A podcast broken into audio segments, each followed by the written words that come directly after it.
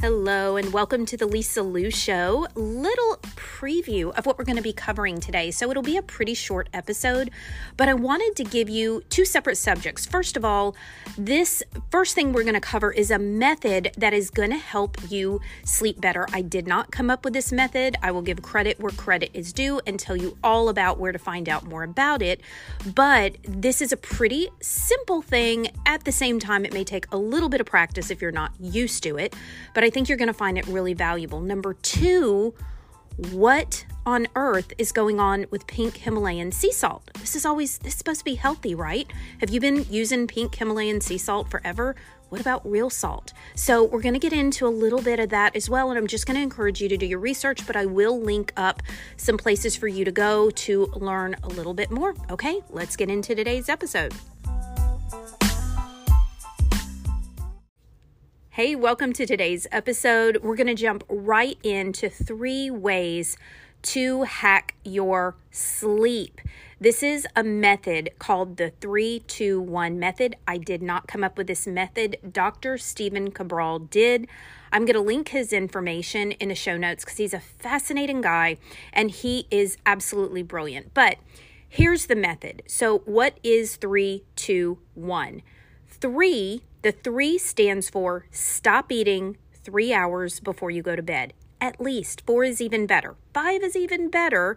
However, you can also get a blood sugar dip. I do. If I go too long before bed, if I go a full five hours without going to bed, I may wake up at three, four in the morning with a little bit of low blood sugar. So for me, between three and four hours is a sweet spot. But that's what the three stands for. Why do you stop eating? Three hours before bed. Well, your body needs time to digest that meal before you go to bed. Think of it like this if all of the systems that it takes to actually digest your food, so it takes blood flow, it takes oxygenation, it takes peristalsis, so the moving of the digestive system, right? It takes several different processes to actually digest your food. If you eat 30 minutes before going to bed or an hour before going to bed, by the way, there's other reasons for this, but this to me is one of the, the, the easiest to understand and I think the most interesting. So if you eat 30 minutes to an hour before bed, all of those processes are busy working to digest your food instead of allowing you to relax because the main part of the digestion has already happened.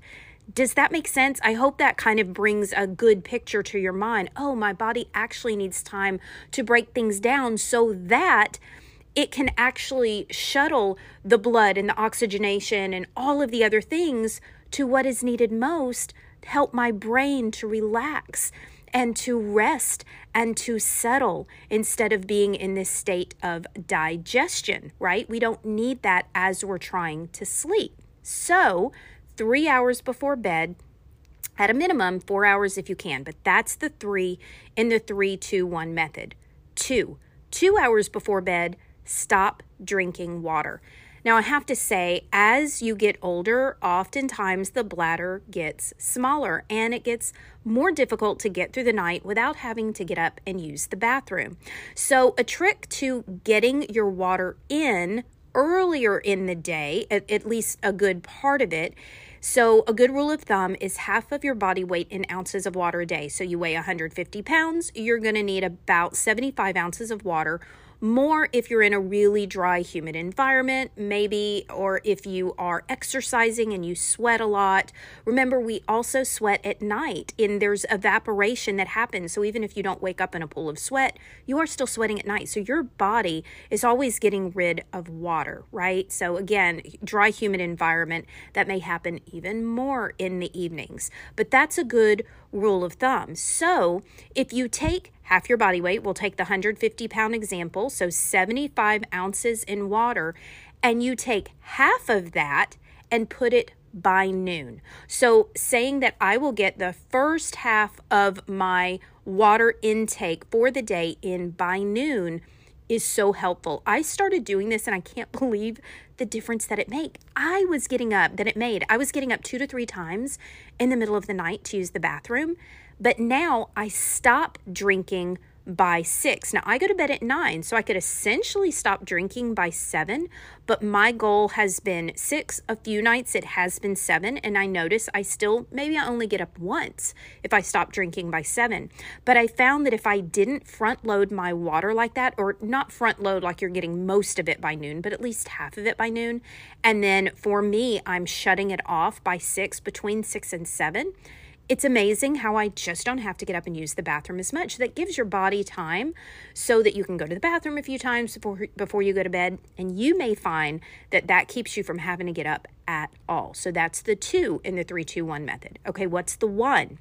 The 1 is to shut down all blue light 1 hour before bed. So if you've been listening here or listening to other podcasts like this, you probably know the effects of blue light, especially the later into the evening we go, the effects on our circadian rhythm.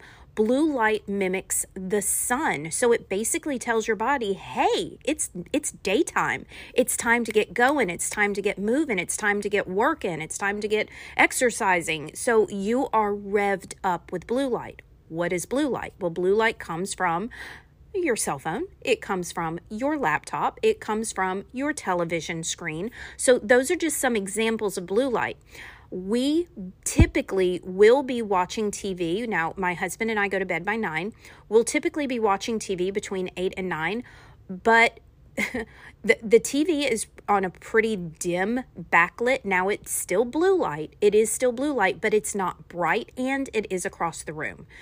If it were up to him, the TV would be brighter, but we can't figure out how to make that happen on this TV. And I'm okay with that because I don't want a bright TV. Even his phone screen, anytime during the day, it is as bright as you can possibly get it. And mine is on, what is it called? True Tone, whatever it is, where it's just a little more yellowy and it, it's just it, it's just easier on my eyes. But all that said, it would be better if we didn't watch TV at all. But our goal is to at least not be on our phone. I'm never on my computer at that time of night or a tablet or anything. But so for us, it's mostly TV. So my goal is no phone between eight and nine, so one hour before I go to bed. So that should be yours as well. No phone, no computer, no tablet. If you are watching TV, make sure it is dimmed. If your TV has a blue light setting, to offset that blue light. I don't even know if TVs have that, but if it does, find out because that would be great. Or even some blue blocker glasses could be could be very helpful. Perfect world, we wouldn't be looking at any blue light one hour before bed. So do the best you can.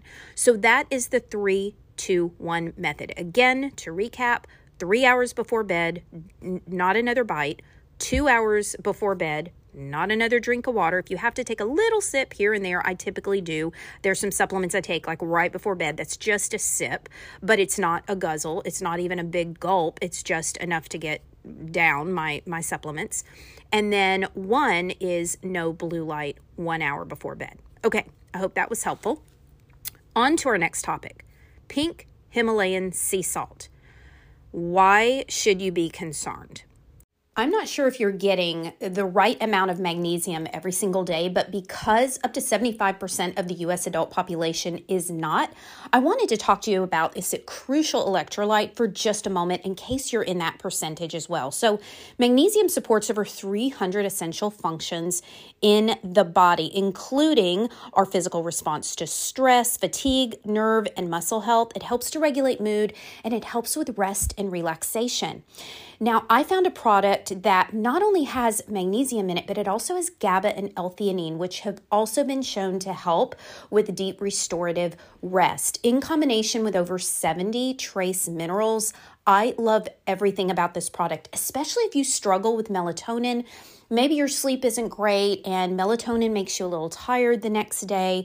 This doesn't have melatonin, so you're going to wake up feeling very refreshed without any of that groggy feeling. I would love for you to go check it out and get a discount. You're going to use the code Lisa Lou at checkout. Go to helloned.com. The product is called Mello, and lavender berry is my very favorite flavor. It's delicious, it's a powder. You mix it in a little bit of water very easily about an hour before you go to bed, and you're just going to feel a sense of calm and relaxation and sleep great. So go to helloned.com, use the code Lisa Lou for a discount. here's the thing this is new to me. I just learned about this and I went to do some fact checking because I'm like, really? Pink Himalayan sea salt? But it really, really makes sense there are to mine the pink Himalayan sea salt. I'm not going to say every company does this. So, what you want to do, let's say you love your pink Himalayan sea salt, go look at how the company mines it. And I will be linking up in the show notes some places for you to go. Uh, I found a lady who's actually been doing research and reporting on this since 2017. She backs it all up. It is amazing. She even puts how much lead is has been found in each of these salts. Yes, there is lead in many pink Himalayan sea salts and uranium and aluminum far beyond what is safe why? Well, it turns out for them to mine pink Himalayan sea salt, again, maybe not your company. I actually, right before this podcast, was doing a little more looking and I found a company who claims to do it by hand. They said, We have no explosive materials in our salt. So, again, do your own research, but they mine salt by using explosives. Well, what happens to those explosives? Do they just disappear into the air? Do they just, you know, melt away? No, they end up in the salt. It actually really makes sense.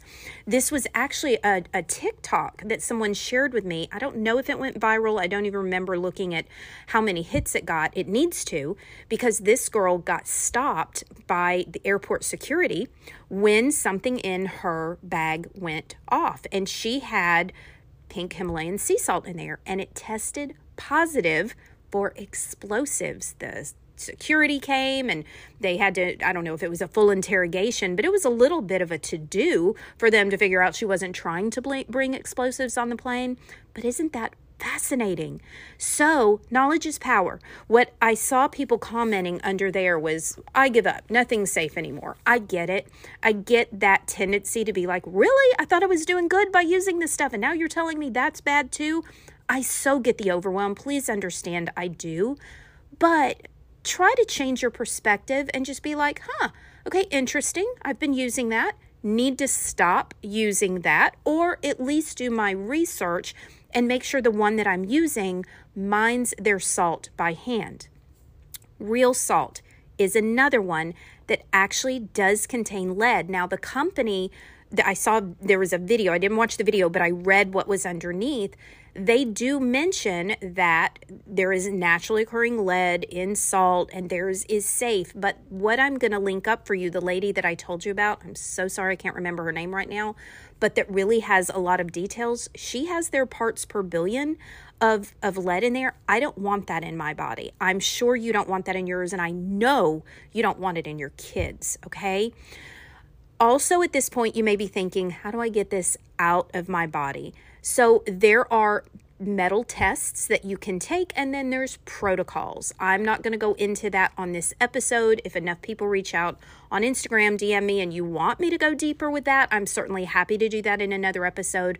But you can definitely find some heavy metal testing that you can do right at home. And then there are protocols to help move that out of your body if that's something that you're concerned about. Maybe you're thinking, because believe me, we're getting heavy metals from more than just our salt, it's the combination of all of the things, right? They all add up. But this is one that seems very gosh, innocent, right? It's it's so good for you. So the link that I'm going to give you that this lady names all these resources and and talks about how much lead is in each one. She gives her top 5 with the least amount of lead. And she even tells you the one that she gets for her family. So I'm going to link that up in the show notes. I personally went and purchased one of those. It was right on Amazon, super simple. It's on its way here now um, because I I didn't want to go try and search all over town for it, and that's important enough to me because we we do use salt. Uh, salt is incredible and very, very beneficial for the body, the right kind of salt. So, you know, your iodized salt, your table salt, the salt that you're getting, you know, at, at um, restaurants, you want to be careful. You want to do your research on that as well. Of course, if you've been told you have hypertension, you want to be careful with that. I'm not saying salt is right for you. What I am saying is the body desperately needs sodium. And when you are eating a whole foods diet, when you are cooking most of your food, when you are not eating processed packaged products, if that is you, you are likely low on your electrolytes. When you're low on electrolytes, one of them is sodium. There's also magne- magnesium and potassium, but sodium is one of them. So we actually can do our bodies harm by not salting our food, especially if we are eating a really clean diet. That's a great thing to eat a clean diet, but we need to be salting our food so that we're not low on sodium. There's other ways to get in electrolytes, of course, but salt also tastes amazing and it's there's tremendous benefits for the body. Again, if you're not hypertensive, if your doctor has not told you to stay away from it, I'm not telling you to go against your doctor. I am saying always do your research. Always do your research. Okay, that's it. There's your PSA for today. I hope you enjoy that 321 method. I will link Dr. Stephen Cabral just you can go check him out. He's amazing. And I will also link uh, where you can go learn a little bit more about the different salts, how much lead is in them, and you can make the decision for you and your family. Thank you so much for joining me today. Hey, be sure to share this with a friend. Like, this is important information, right? We want our friends to sleep well. We want to sleep well, and we definitely want to make sure that our friends are not consuming foods and uh, well, salt. We want to make sure our friends are not consuming salt that is bad for them. So, knowledge is power. Again, do your research. I am not the authority on this, but I find it interesting. I find it compelling enough to go ahead and pass this information on to you because I love you and I care. That's it for today. See you next time.